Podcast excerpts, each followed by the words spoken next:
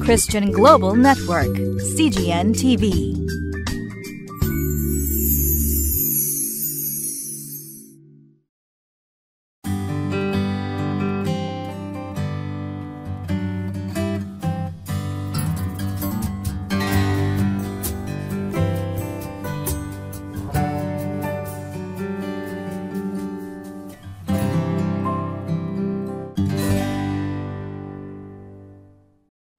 皆さんお元気ですか？私は東京ホライズンチャペルの渡辺です。今日2月25日水曜日ですね。ヨハネの福音書の第13章31節から38節まで。私たちが互いに愛し合うと世の人がイエスを見ます。このタイトルのもとにリビングライフのディボーションを進めてまいります。イエス様は弟子たちに対して十分な愛を注がれました。その生涯をかけてイエス様は弟子たちを愛されたということがこの13章のテーマだったわけですね。そして今イエス様は今こそ人の子は栄光をお受けになりました。また神は人の子によって栄光をお受けになりましたと今日31節から始まっています。そしてその後イエス様は弟子たちに向かってあなた方は私があなた方を愛したようにあなた方は互いに愛し合いなさいと命じられます。キリスト教の原点は何でしょうか？それは神様の愛です。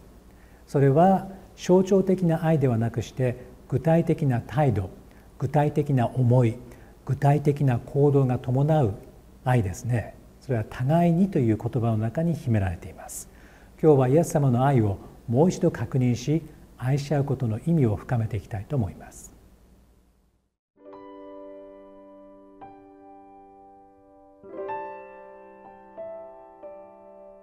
ヨハネの福音書13章31節から38節。ユダが出て行った時イエスは言われた。今こそ人の子は栄光を受けました。また神は人の子によって栄光をお受けになりました。神が人の子によって栄光をお受けになったのであれば神もご自身によって人の子に栄光をお与えになります。しかも直ちにお与えになります。子供たちよ私は今しばらくの間あなた方と一緒にいます。あなた方は私を探すでしょう。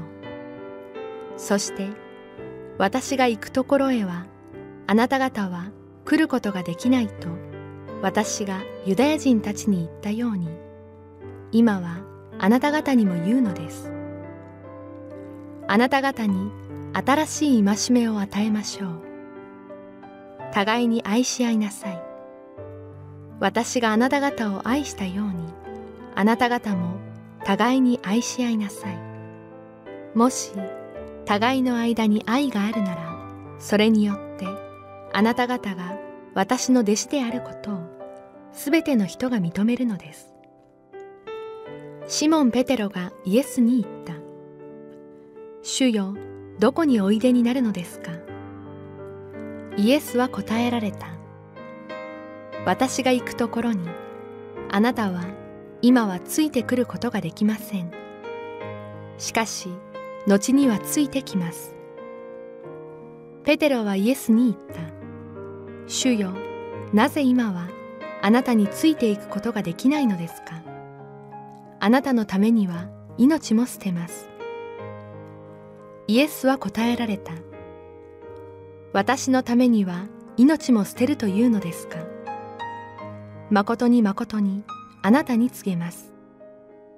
鶏が鳴くまでにあなたは三度私を知らないと言います。イエス様の愛まず33節をご覧になってください。子供たちよという言葉で話し始めています。もちろんこれはイエス様が語られた言葉ですけれどもヨハネという人の独特の用い方でもありますね。子供たちよそこにはイエス様の優しさといいましょうか。深い愛情というものが込められた言葉です。子供たちを私は今しばらくの間あなた方と一緒にいます。あなた方は私を探すでしょう。そして私が行くところへはあなた方は来ることができません。と私がユダヤ人たちに言ったように今はあなた方にも言うのです。深い愛情を持ってイエス様は弟子たちに語られますけれどもしかし弟子たちは私を探しても今は私のもとに来ることができないとなんとなく切り離されてしまったような感じがしますね。イエス様は愛しているけれども実は離れてるんだよっていう感じでしょうか。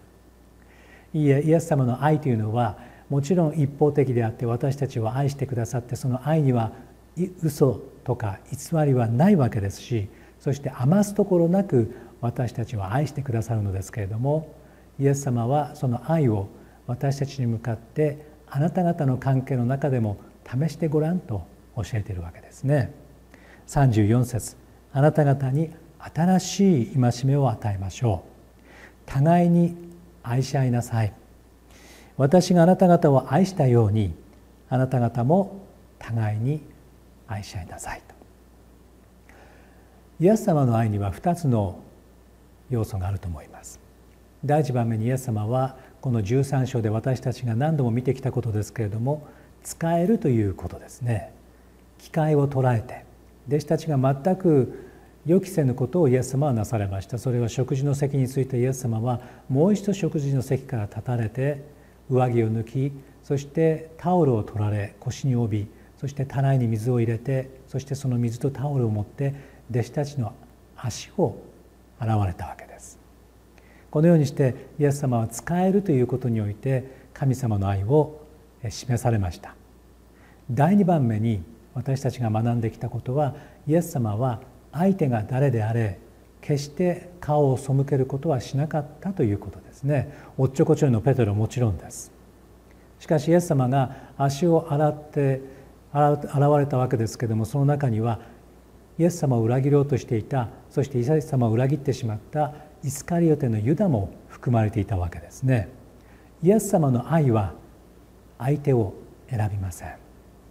イエス様の愛は彼は決してあなたという人から私から顔を背けることはないわけです。雷の子と呼ばれたヨハネ疑い深いトマスいろいろな弟子たちがいました。私たちの人間関係の中にもいろいろな人がいます。教会の中にもいろいろな人がいます。しかしそのような複雑な多種多様な人間関係の中でイエス様は私があなた方を愛したようにあなた方も愛し合いなさい。これが新しい戒めだとイエス様は語られたわけですね。ですから私たちは互いに使い合うということ。そして私たちが人を愛するということはその人から顔を背けないということですね。ここに罠があります。その罠はもしかしたらその人を見過ぎてしまって神様を見るのを忘れてしまうという罠があります。逆もしかり私は神様を愛していれば人を愛することは必要ないんだと。両方間違ってます。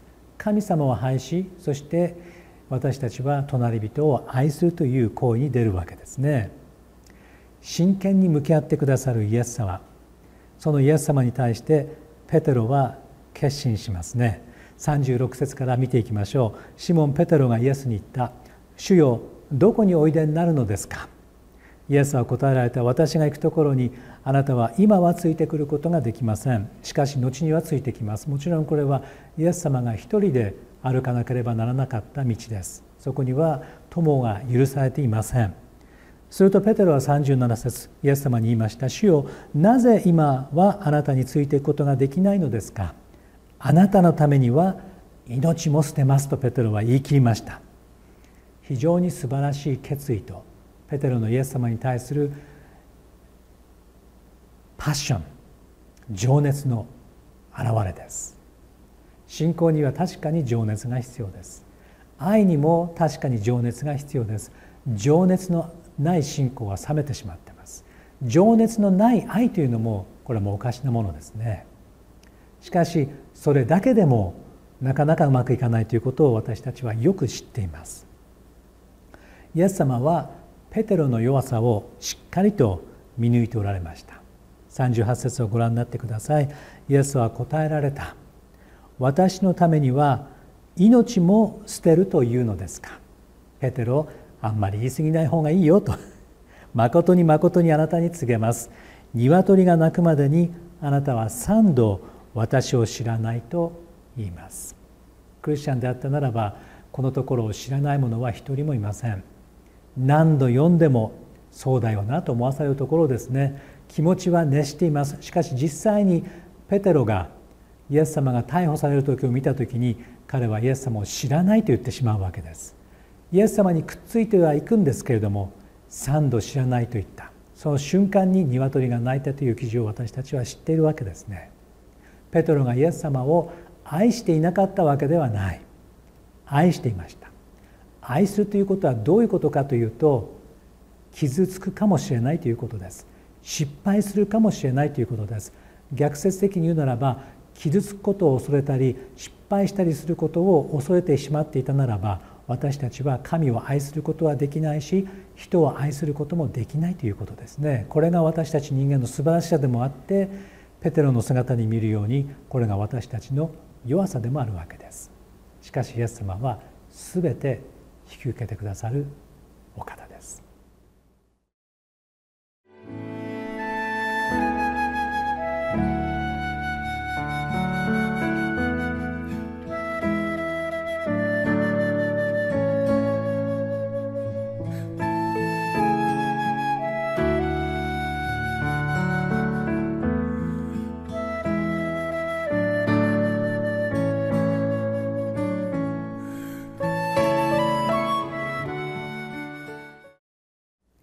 今日の箇所で一番大切な言葉は34節だと思います。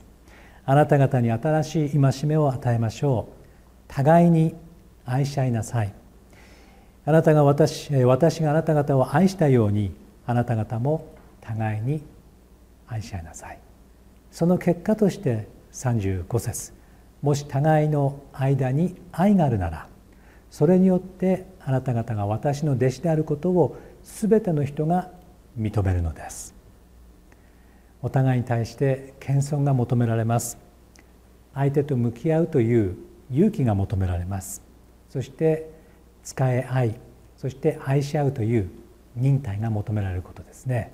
失敗しても傷んでも傷つけても傷つけられてもとにかく主の恵みに触れて立ち上がり互いの徳を高めそして愛し合うことに専念することができたならばどんなに素晴らしいことでしょうか。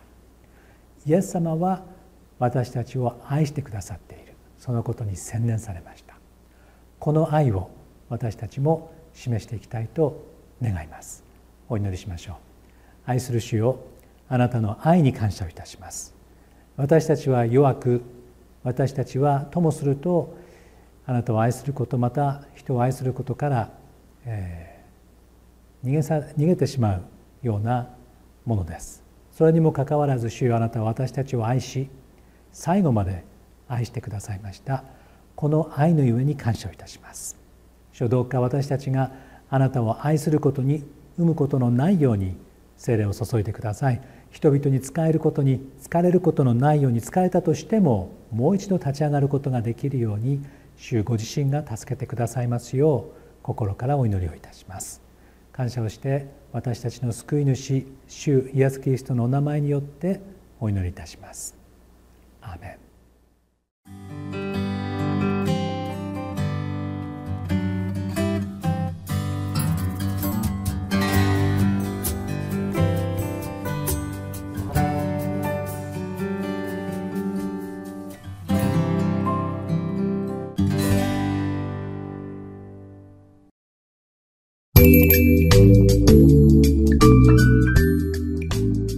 Christian Global Network, CGN TV.